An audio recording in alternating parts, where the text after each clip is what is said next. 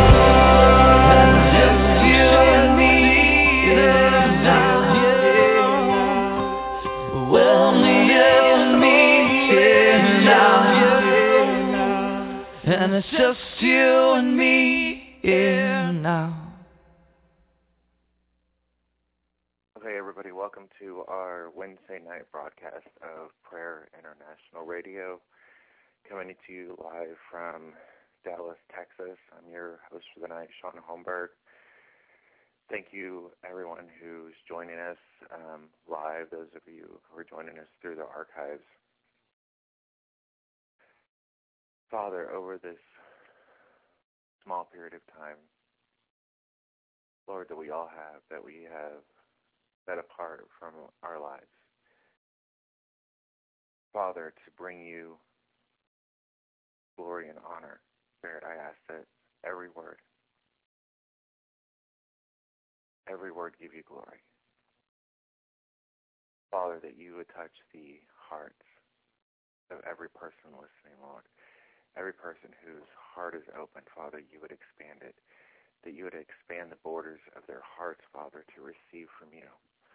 Lord, for any person who's listening tonight, Father, who doesn't know you, Lord, I pray, oh God, Father, in only the way that you can, Father, that you would reveal yourself as the one true God, that you would reveal your Son, Jesus Christ, as our Savior. Your word declares there is no other name given among men by which we must be saved except for the name of Jesus.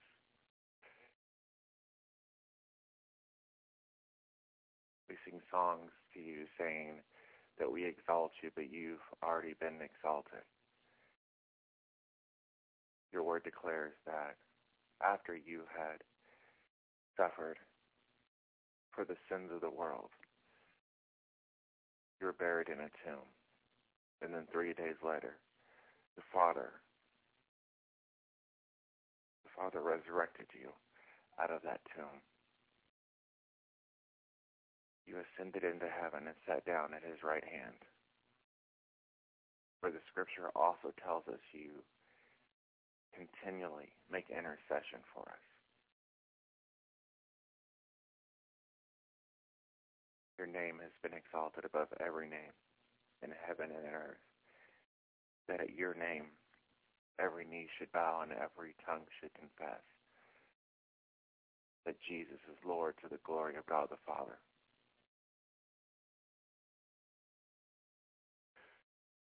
Father, in this amazing,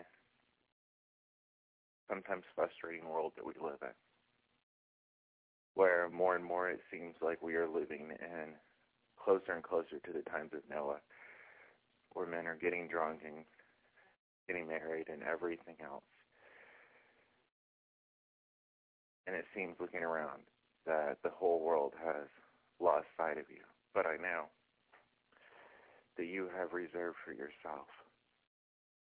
Those who have not bowed their knees to Baal, those whose hearts are still set upon you, Father, those whose hearts still long for your presence, those whose hearts still desire to hear your voice.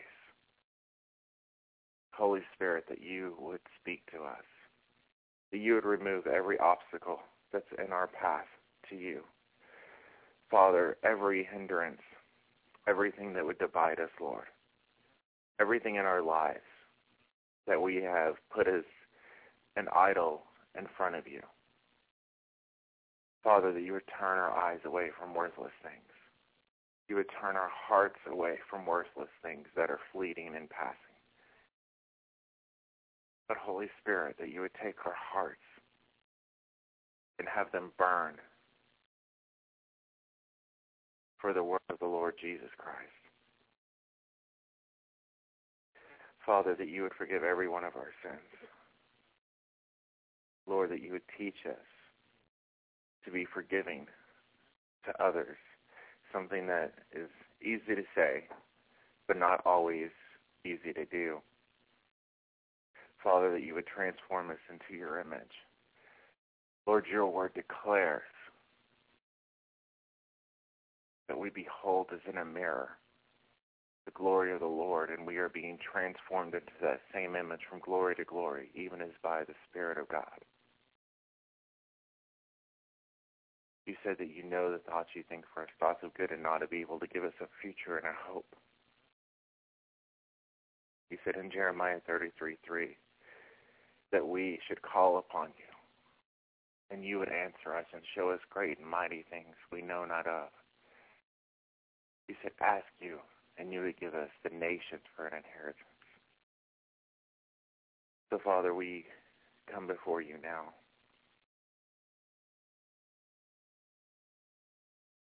before the altars. Father, before the bowl of incense. Father, and we declare that your word is true. Jesus, we declare that you are Lord over this earth from one corner to the other, every continent, every nation. Father, asking that your hand would move across this earth from city to city, from town to town, from home to home even to those without a home. Father, that you would reveal yourself. Lord, that you would bless and uphold and strengthen Israel, Lord, your chosen people. Father, that your hand would be upon them to protect them from every enemy inside and out. Father, that you would reveal yourself, reveal your Son to them.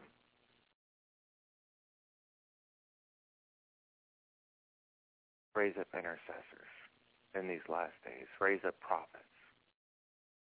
Raise up evangelists and apostles. Raise up preachers and teachers.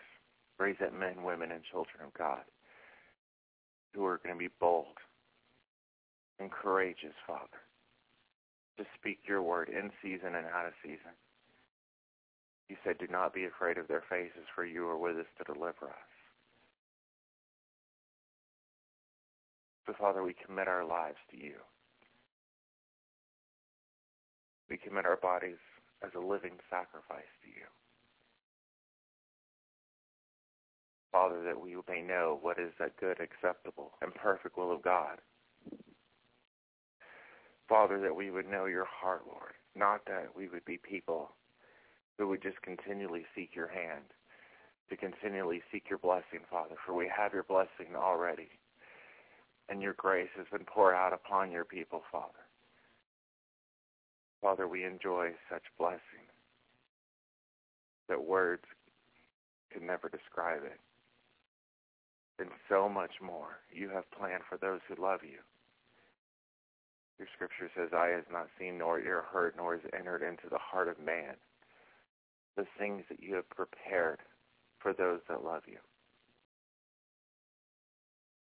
But Father, we seek not just your hand, but we seek your heart. There are those that would say that there is no God, and those that would say that you're a far off God. But we believe that you sent your Holy Spirit to reveal your heart to us. Holy Spirit, that you would open our eyes that have been blinded, open our ears that have been deafened, open our hearts, as your word says in Ephesians, that the eyes of our hearts would be flooded with light. Know what is the hope of your calling in Christ Jesus. Father, that you would take the church, Lord, your bride, whom you said you were coming for a pure and spotless bride, Lord. Father, that you would unify us that we would be one just as you and the Father are one. Father, that you would begin to reveal your plans and your purposes to your children. Begin to reveal the intents of your heart, that you would cry out and we would answer, Father. That you would call out and that we would listen. Father, give us a heart to be obedient to you, Father. Take away our love of this world and replace it with an ever-burning passion and desire for your kingdom, Lord. Jesus, you said that kingdom of God has come. Your kingdom upon this earth. Father, we ask that, as always, Lord, that we would see your hand move, Father, signs and wonders Lord, even tonight, even on this broadcast, Father, according to your word, Lord, that you would heal every person who's sick, every person who's afflicted.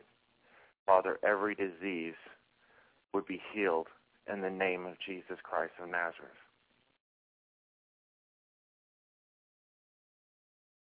Every infirmity. Remove every obstacle rebuke every demon, every principality that would afflict your people, Jesus. For you are our fortress, our tower, our refuge, our sword and our shield. Sort of idea of where we're going to go with this tonight, but just for at least a minute or two. Um, you know, Jesus said, um, the kingdom of God has come upon you. If I cast a demon out of you, then the kingdom of God has come upon you. And, you know, across this earth, there's a variety of Christians, a variety of, I mean, I guess you could say flavors, people who believe this and believe that. And, you know, in the end, someone asked me, my boss, um, was, I was talking to my boss today at work, and he asked me what kind of Christian I was and what denomination I was and what um, system or circle I subscribed to. And you know, my only answer was is, is it wasn't one. And it's like so non-denominational, and I'm like, no. You know, I believe in the Lord Jesus Christ. I believe that He died for the sins of the world, that He rose from the dead on the third day, that He's seated at the right hand of God. I believe He sent His Holy Spirit. the very, very basis, and you know, sometimes you have to do that. Sometimes you have to. You know, the Bible says to work out your own salvation with fear and trembling.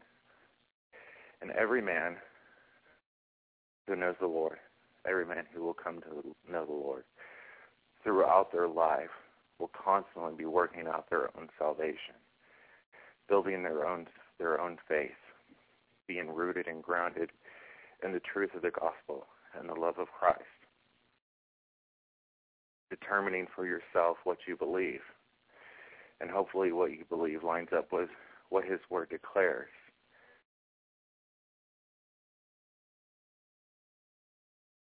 And so my boss asked me what I believed and as far as like denominations and I don't really and I told him I really don't believe in denominations. I know we have them.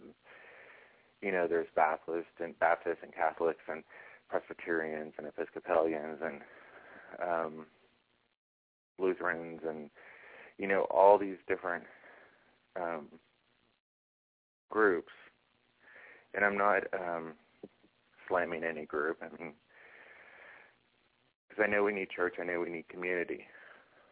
If you're not around Christians and you're not spending your time around believers, then you're going to be spending your time in the world.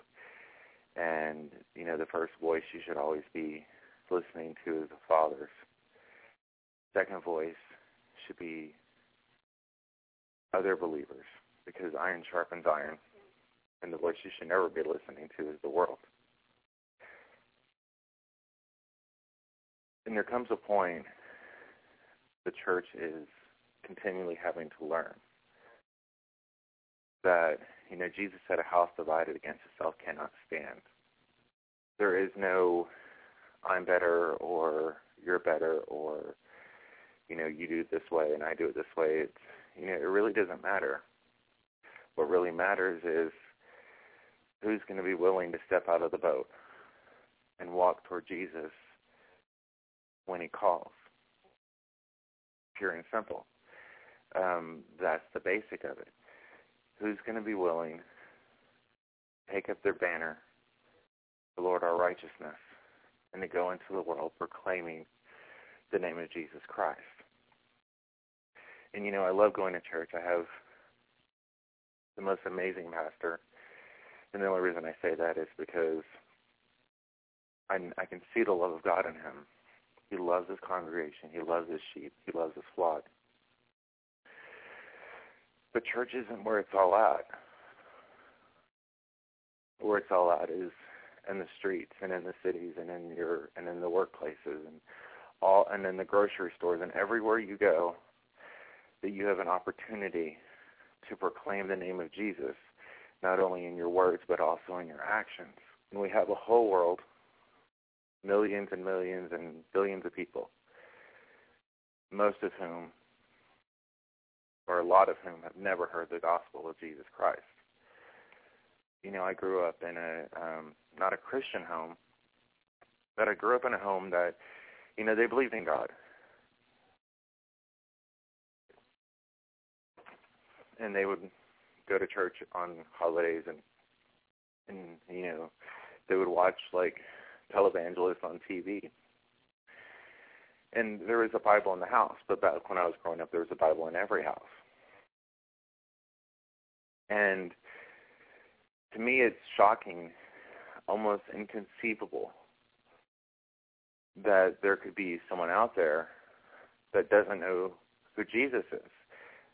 To me, it's always been growing up. I always thought, well, either you believed in Jesus or you've heard about him and you didn't believe in him, and it was a fine line.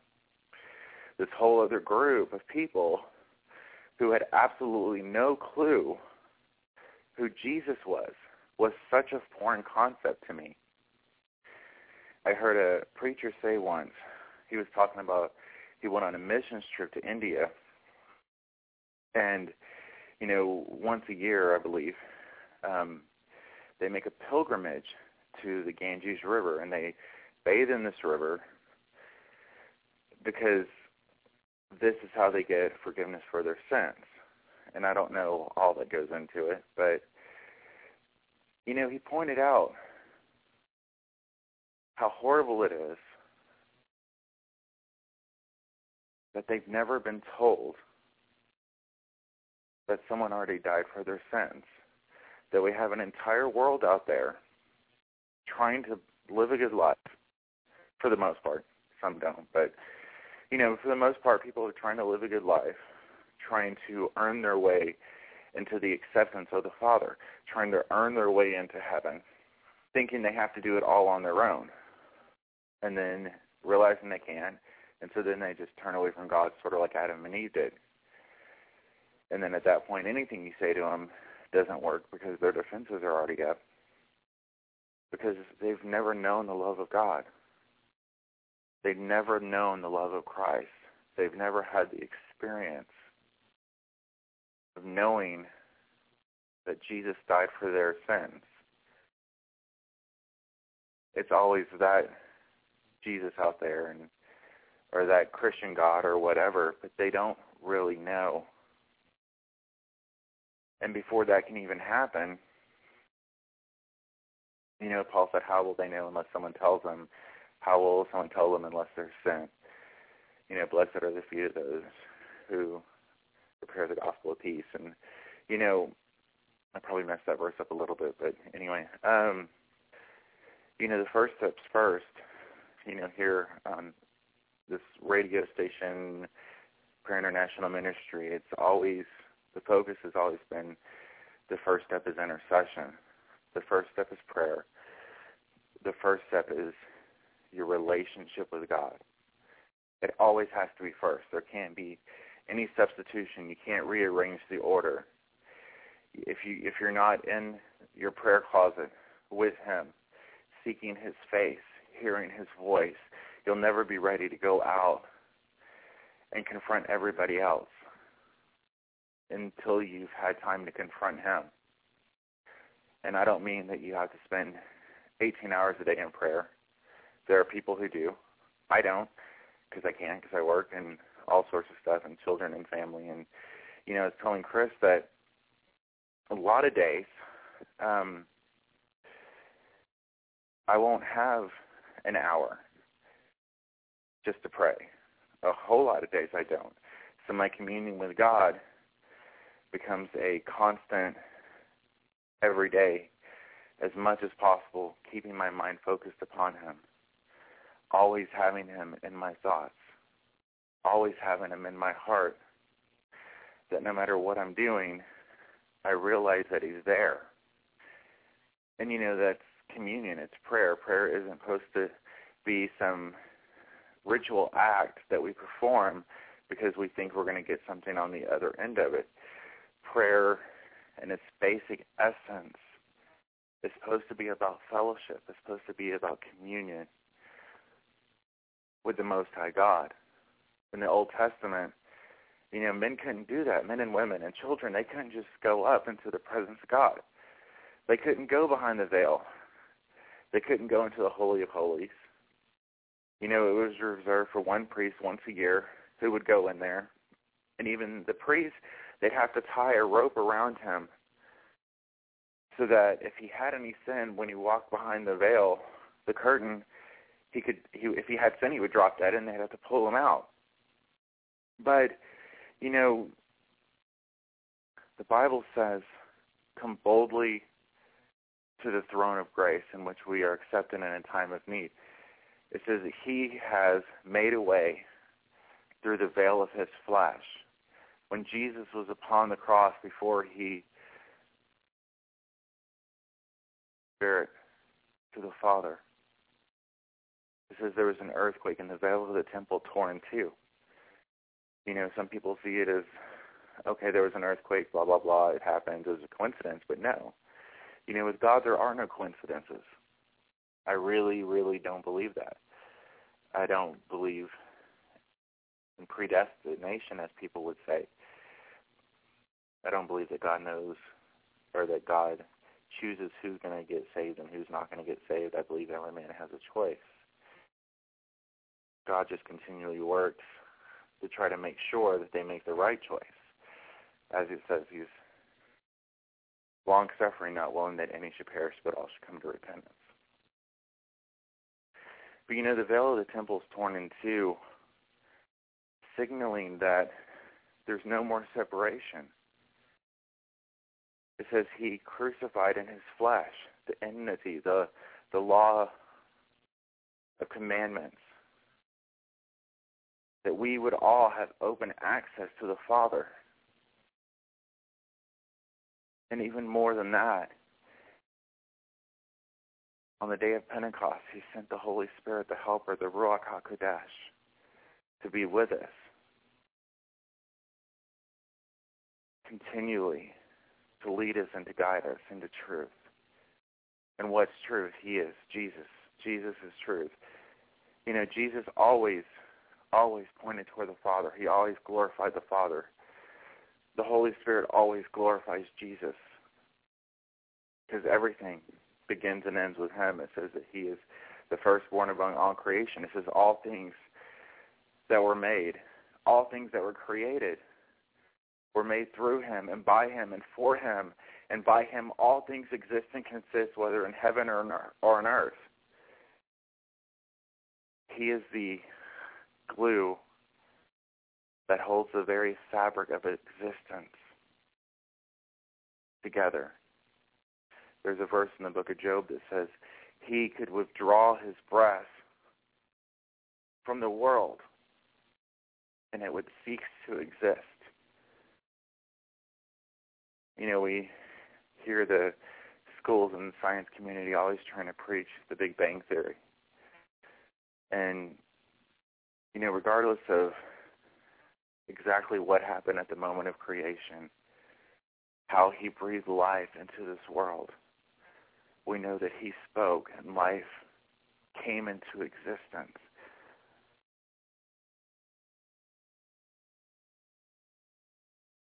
And he did it twice once when he made the universe and he made everything in it.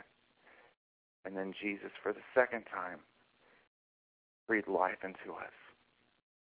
When we were born again and our spirits once again became quickened and became alive. So the first step always, always is your relationship with him.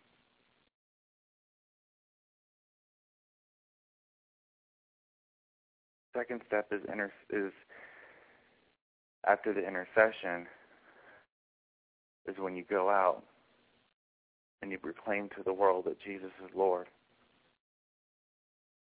And if you don't go, who will? And when we say go, you know, we're not saying get up and buy a plane ticket and go to the other side of the world. We're saying get up and go next door Go to the person who lives right next to you. Go to the person down your street. Go to the person at your school. Go to the person at your gas station. When you're in the grocery store, everywhere you go, everything you do, be an example of who he is. An example of the love of God. Never judging because it's not our place to judge. It never has been. It never will be. The only person who has earned a right to throw any stone was the Lord Jesus Christ. And he, and it wouldn't matter at this point because he already died for the sins of the world, so there's no more stones to throw to begin with.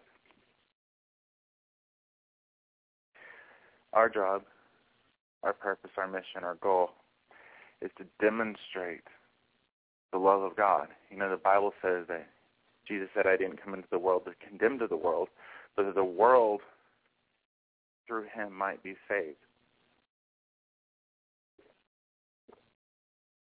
Are there people in the world that sin? Yes, by all means. But the Bible says all have sinned and come short of the glory of God. Are the sins of the world apparent and are they getting worse and worse? Yes. But, you know, the Bible says that. It's going to happen. Men will choose the darkness over the light because their sins are evil and they don't have the heart of the Father in them.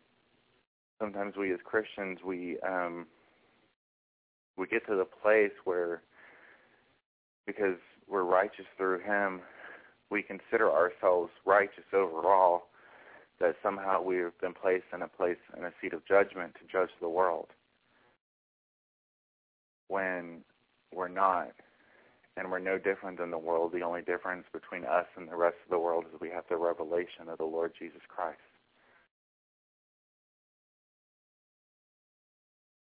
Something to keep in mind when you're out there. And, you know, something I'm continually working on for the Father is to develop his heart for the world. You know, the Bible says, how can you love the Father you haven't seen if you can't love the people you can see? You know, says the person who hates his neighbor doesn't have the love of God in him. Because if we loved him completely, fully, perfectly,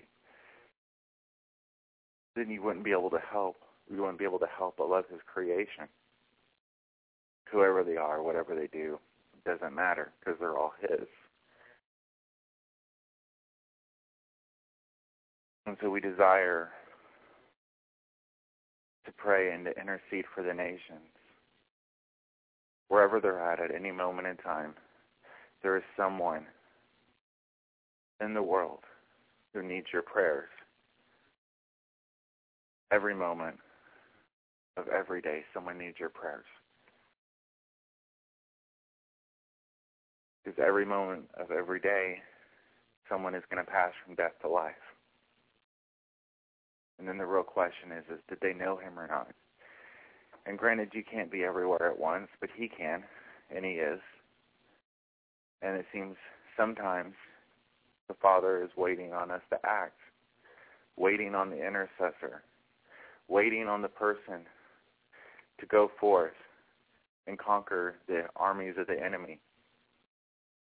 The most funny thing about that, which is a completely different message for another night, is that every victory, every battle, is always won not through our force, but it's won through our prayers and it's won through praise. Isn't that what Paul said? He said that we wrestle not against flesh and blood, but against principalities and powers and the rulers of the darkness of this age. You know, the wall of Jericho you know, the armies of Israel are marching and, you know, there's the wall of Jericho and, you know, they could have gotten whatever weapons they had and they could have started beating on the walls and, and trying to like take down these walls. You know, some walls aren't made to be broken with human hands. Some walls can only come down by the Spirit of God.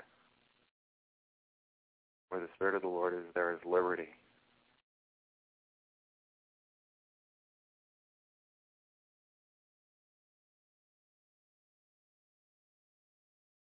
Don't be mistaken, he's victorious. He has conquered death, hell, and the grave. But not everybody believes that yet. And so we still have work to do. I know people who talk about how they're waiting and waiting for him to return, and we all long for his return. I think me more than anybody the Bible says that the earth groans with birth pangs. The earth itself waiting for his return. But then there's the other part of me that isn't ready for him to return because there's so many people out there who don't know him. And every day that goes by is another day that we miss opportunities to proclaim who he is to the nations.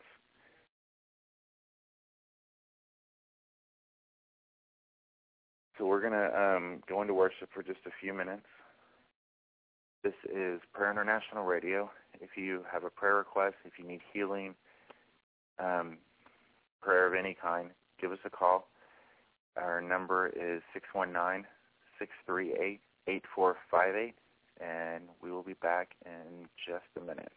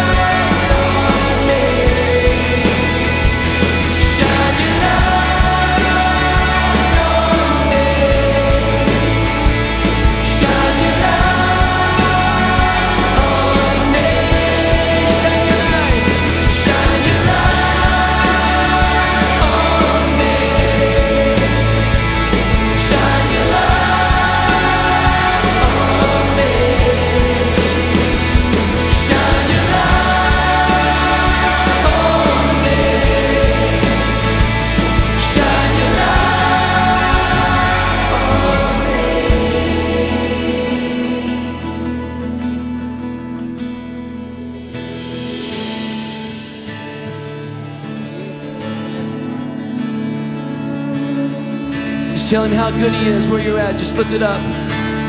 Thank you, God.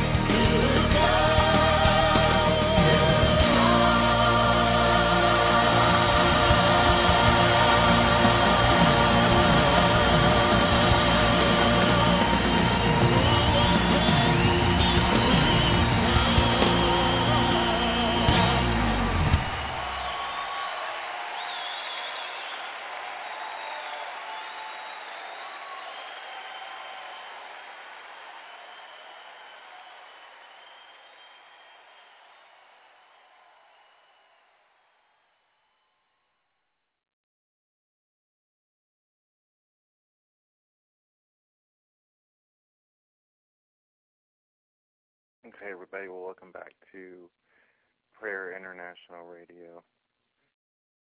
Sorry for the brief delay, but my internet seemed to mess up just for a second. Anyway, um, so we were talking about prayer and intercession and evangelism and the relationship with God. You know, wanted to um,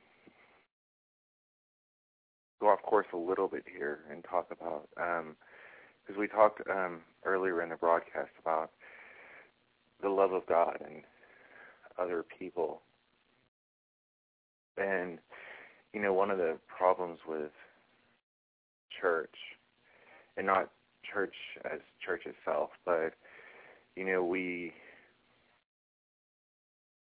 go to church Monday, uh, every Sunday morning or Wednesday nights or whenever, and you go to the church and you hear your message and you do your worship and you leave, which is great because we need it, and especially if you haven't had time during your week to worship or praise or hear the Word of God or to get into your Bible. But the one thing that ends up being lacking is community and relationships and fellowships. You know, Jesus, after he had laid hands on all his disciples and he sent them out and he gave them his word, he always sent them in twos. He never sent them on their own. And you know, I find I found over the course of my life with the Lord that you know, real relationships, real ministry rarely ever happens in large scale settings. You know, every now and then you'll have those um big ministries and the big revivals and the big meetings where like tons of people come and that's great. But most things in this world, as far as relationships go, happen on a one-to-one basis. Our relationship with the Father, while we can have a corporate relationship and there's a special corporate anointing that comes and a special presence when we're gathered together in a corporate setting. In general, for the most part, your relationship with God won't happen in church, but it happens in the secret place, wherever that secret place is. As we discussed earlier, whether it's in the car or wherever it is that you find yourself thinking about Him. But your relationship with Him is always one-on-one. And relationships in this world, especially with non-believers, always happen one-on-one. You can't wait. You can't rely on someone to come to church. And I'm not saying you shouldn't invite people to churches and to meetings, but we all need to make an effort to look around our immediate circles, our immediate areas, to find the people that are closest to us to, to develop those relationships with. Because one reason people don't believe Christians, for the most part, is because people don't trust Christians. Um, you know, um, and as horrible as it is to say that, you know, I find myself looking around at the world and Christians in general, and I end up not trusting many of them myself. You know, I've been blessed over the last however many years of my life to have walked in an amazing grace of the Lord blessed my life with many people, an amazing family, the most amazing wife any man could ever have, and you know the most amazing friends, which theoretically is just one, which is Chris. But you know the thing about relationships is it's always the one-on-one. It's when you can actually lay yourself before someone being exposed, where you open your heart up to them and because that's where trust comes. And you know, the world will never believe you. They will never believe anything that comes out of your mouth if they don't trust you. If you're not number one, walking and the things that you say you believe in. You know, as Christians, it's really easy to talk, But James said to be doers of the word and not hearers only deceiving yourselves. And we as Christians, the whole body, the church of the living God, need to be, get into the habit of waking up in the morning and letting the Lord examine our hearts, examining our own lives to find if there's any area that he needs to work in. And I think, especially for me, is one of those areas is your relationships with others. You know, we get caught up in what we're doing, what we're, our plans are, our purposes, and who our friends are, that we forget how many people are out there that don't know the Lord. And but it doesn't start always by going door to door preaching the gospel. Sometimes it starts going door to door asking if someone needs prayer, not because you just want to be able to boast that you can pray or that miracles and signs and wonders will happen, even though they will, because that's what the Bible says but out of a real spirit, out of a real heart of compassion. You know, Jesus didn't do anything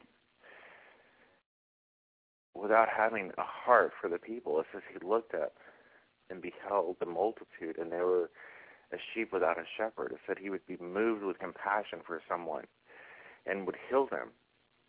And what you'll also notice a lot is that people that Jesus healed, people that Jesus touched, many of them didn't know who he was. They had heard stories about him. And but that was it. They didn't really know him. And they didn't have the relationship with him. They weren't following the law. They weren't like the most devout, the most righteous, the most anything. They were regular, ordinary people who had a need in their lives. And, you know, there's so many needs out there. I know Chris's wife Tracy runs a food and clothing uh, pantry, donating goods. I mean, anytime that I've talked to them, not every time, but a lot of times, they're always continually grabbing clothes. And I think at one point they mentioned there's so many days a week that they have to actually wash clothes because so many clothes come in that they turn around and give out. And I'm not saying that just to boast about them because all our all our rewards, all our boasting, isn't among men; it's among God. But we all, every one of us,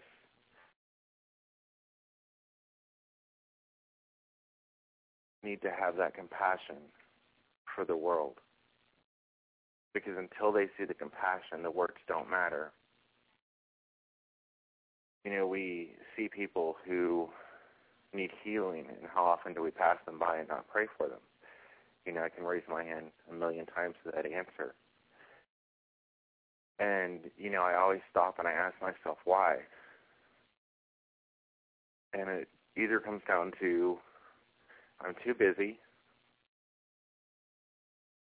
or I don't really feel all spiritual at the moment or just don't care at the moment. And none of those answers is the correct one when we're standing before the Father and He asks us what we did with the gifts that He gave us and the talents that He gave us. And you know, healing, when it talked about spiritual gifts, healing wasn't in there. And laying hands on the sick wasn't one of the spiritual gifts.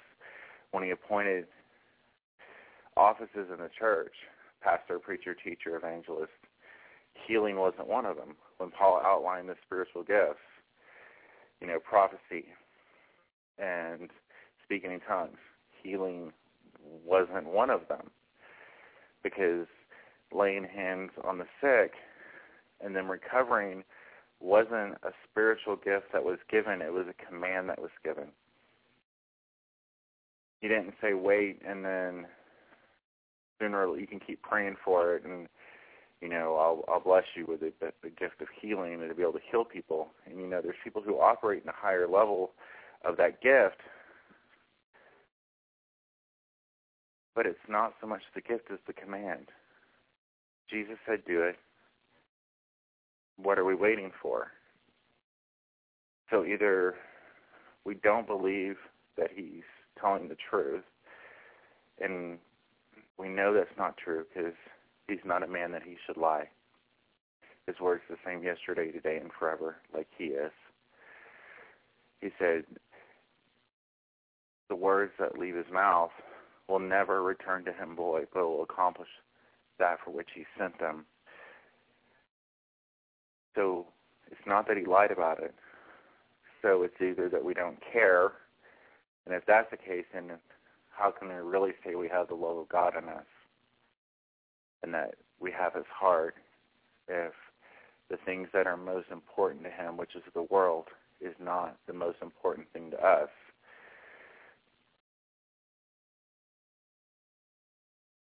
And then what was the other one? Oh, we could be too busy, which really isn't an excuse since, you know, we're at the end of the ages and time is coming. The trumpets are going to sound.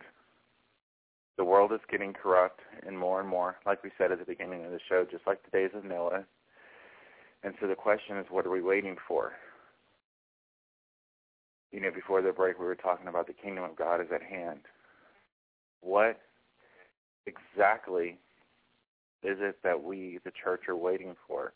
Are we waiting for a new revelation to come down from heaven that says, hey, you can go lay hands on the sick and they'll recover? No, because there's no more revelations.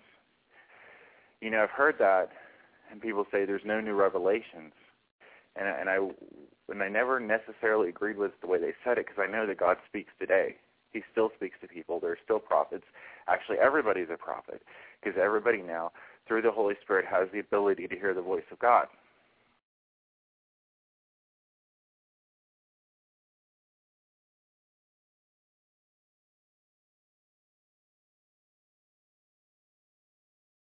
Everybody has the ability to pray. The one amazing thing we all have in common, excuse me, we talked earlier about how there's all these different churches and denominations, and you know the one thing we can all agree on is Jesus is who he says he was. He died on the cross for our sins. He rose from the dead. The book of John starts off. It says, "In the beginning was the Word, and the Word was with God, and the Word was God." So we know His word is true. And it says that by His stripes we are healed, not by our fancy language,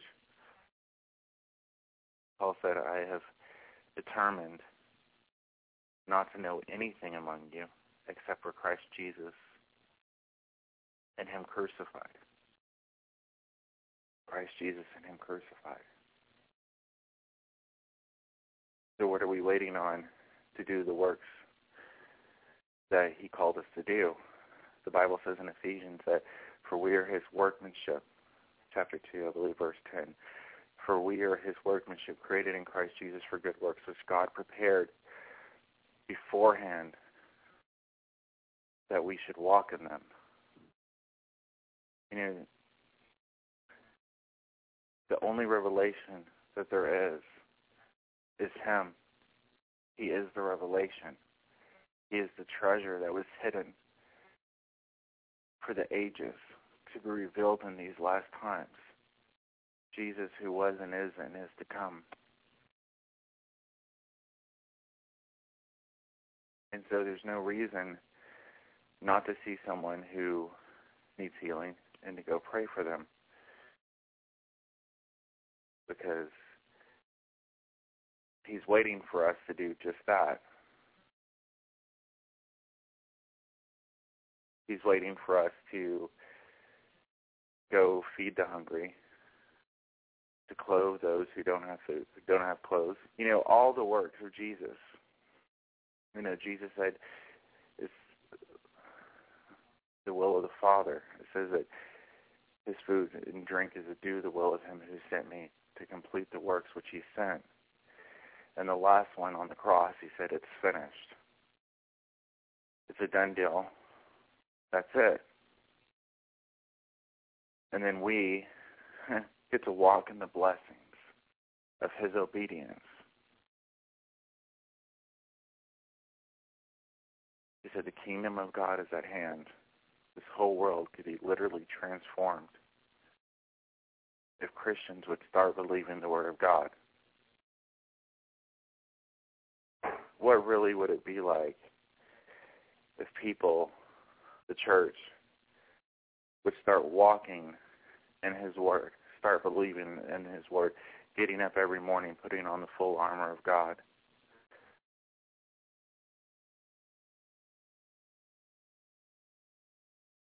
The entire world would be changed around us and we wouldn't even have even have to put forth an effort. But I guess before we can ever get to that point, we need to get to the place of prayer and back to the place of seeking His face. We hear so much from the world about God says this and God does that, and who is this God anyway? You know, I always tell people that if you need to hear a word from the Lord, the first place you should go shouldn't be your church. It shouldn't be your best friend who went to seminary. It shouldn't be the televangelist on TV. When you need to hear a word from the Lord, the first thing you should do, even more so if you're in a situation that's a crisis, is you go into His Word and you read His Word and you ask the Holy Spirit to make it alive to you. And then you get in your prayer closet and you don't leave until you've heard His voice. You know, the Bible says that He leads us and guides us into all truth.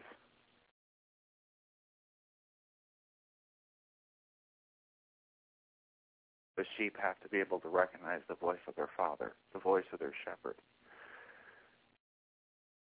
And that only comes from prayer. And that only comes from intercession. That only comes from relationship. You know, Moses went up to the mountain afraid, I believe. I would be. And came down shining like the sun because of this encounter with the Lord.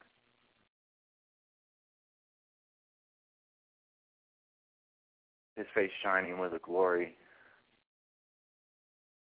that was passing away, from a covenant that was passing away, something that was temporary. But yet we, as children of the Most High God, as the Bible said, seated in the heavenly places in Christ Jesus, having been blessed with every spiritual blessing in the heavenly places in Christ, us who have been filled with the Holy Spirit, same Holy Spirit, Chris says this a lot. Same Holy Spirit that raised Christ Jesus from the dead. The same Holy Spirit that entered into the tomb on the third day and removed Jesus from the pangs of death itself. Raised him up. The same Holy Spirit is dwelling in us. The question is, do you believe it or not? And if you don't believe it, then you need to get your Bible and start reading it. You need to get in your prayer closet and seek his face. Because you need to have an answer ready for that world out there. And the confidence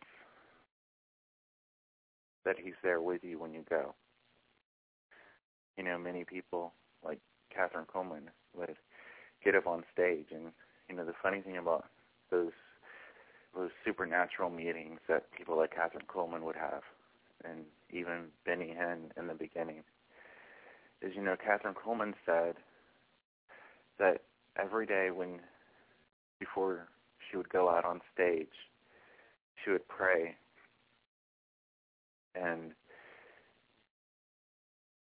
she would say that if he wasn't going with her, that she didn't want to go out there because she realized it had nothing to do with Kathryn Kuhlman. It had everything to do with him. All she had to do was be a vessel to proclaim his word and then let him do the rest. You know, take um, this Christian life, this walk, this relationship with him very, very practically. Um, and you know, he said in Jeremiah chapter 1, if you have your Bibles, we'll read this real fast before we run out of time. He said in Jeremiah chapter 1, verse 4, Then the word of the Lord came to me, saying, Before I formed you in the womb, I knew you. Before you were born, I sanctified you. I ordained you a prophet to the nations. And this applies to all of us. And then Jeremiah said, O Lord God, behold, I cannot speak, for I am a youth. And how many excuses do we all have? But the Lord said to me, Do not say, for I am a youth, for you shall go to all to whom I send you, and whatever I command you to speak, you shall speak. Do not be afraid of their faces, for I am with you to deliver you, says the Lord. For I am with you to deliver you. All throughout the Bible, from the beginning to the end, He's with us. He doesn't change. You know, I think that your relationship with God determines the fruit of your life. And that if you love the Lord, you're in His Word, seeking His face, love your neighbors because you love Him, so you can't help but love your neighbors. And you have the relationship with Him. You don't have to try to do miracles. You don't have to try to do signs and wonders you don't have to make forth extra effort necessarily to pray or to proclaim his word or do any of that stuff because it becomes natural. The very fruit of your life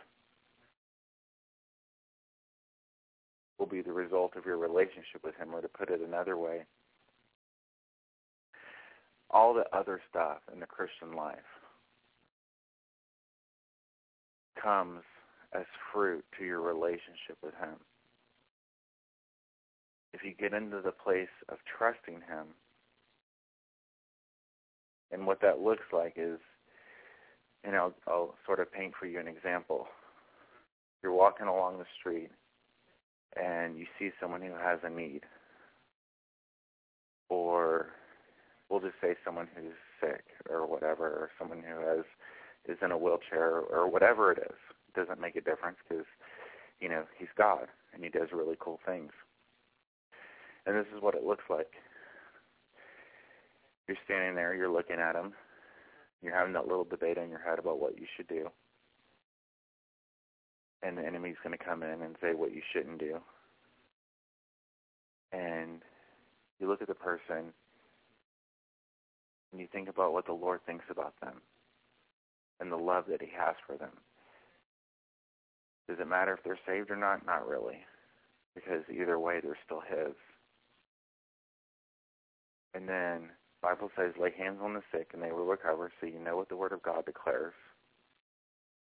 And so you walk up, you lay your hands on them, you pray whatever prayer you want to pray.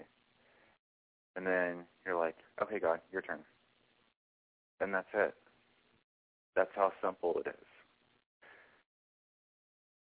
If you're having financial issues in your own life, Here's what it looks like. We stand in the place of prayer before him, because the Bible said, come boldly to the throne of God, which we're accepted in a time of need, and pretty much any time, because that he made a way through the veil of his flesh. We're accepted into his presence. We're righteous not because of our works, but because of the works that he's already done upon the cross. So there's no reason to feel ashamed or condemned or anything because he's our Father. He loves us. He died for us. Our sins are forgiven. So now we're righteous before him. And you go back into his word. Says, I've never seen the righteous hungry or is he begging for bread or something like that. And it says that he's Jehovah Jireh, the Lord who provides. The Lord God, our provider.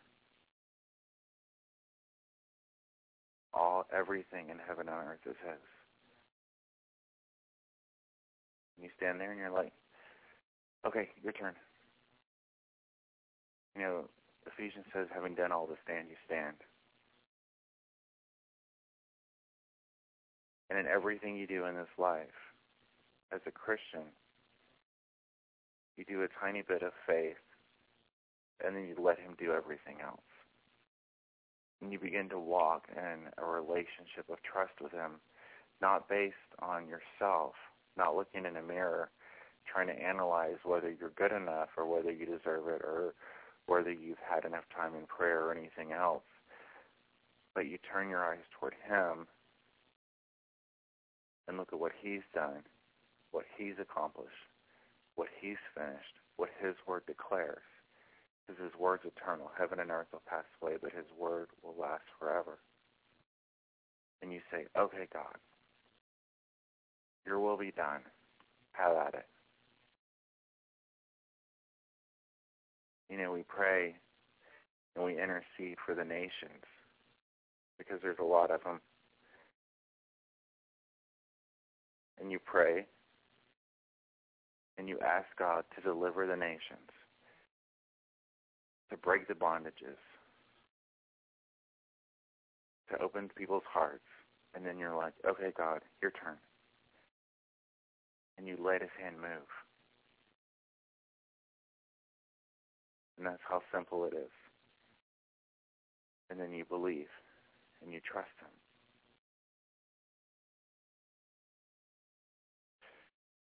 So this is Prayer International Radio. Our call-in number is 619-638-8458. If you need prayer, give us a call. We're going to go into worship and call if you need prayer.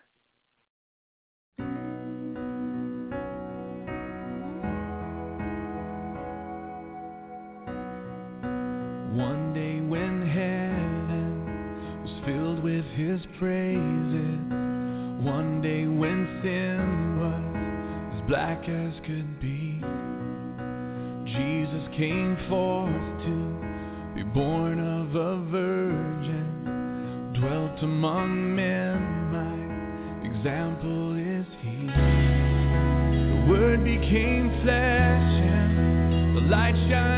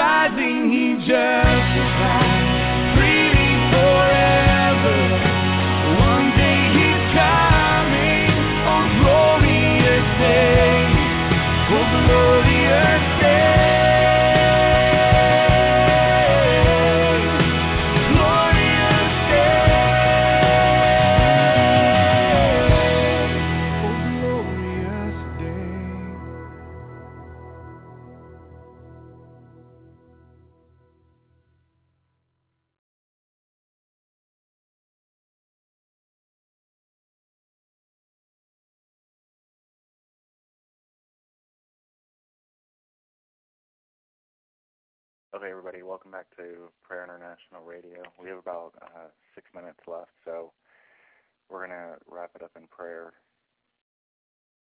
Father, for all the people who are listening to this show tonight, Lord, Father, from whatever country they're listening, Lord, you know every need they have. You know the desires of their heart.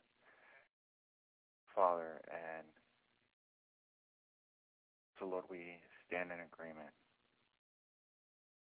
Father, that you would answer every single one of their prayers. You already know every need, Father. Father, that you would provide an abundance of finances to them, Lord. Lord, that they not only would be provided for, Father, Lord, but they can also be a blessing to every person they run into, Father, that you would make us givers, Lord. Lord, that you would turn our hearts, that we would be givers, Lord, just as you have been to us, Father. You said, freely you have received, freely give, Lord. And so, our finances, Lord, our love, everything we have, Father, we lay it before you to form our lives. Father, into your image, Lord, not just in word, Father, but also in everything we do. Lord, you said that you are writing on our hearts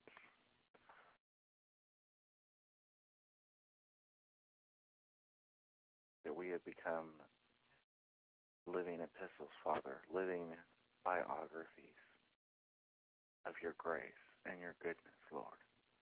So, Father, reveal to every single person listening your love for them, Father, that they would be rooted and grounded in love and know that the love of Christ, which passes knowledge, Father, that you would give them boldness to proclaim your word in season and out of season, Father, to every person they come in contact with. Father, that you would give them wisdom. Father, give them revelation. Father, that your hand would move,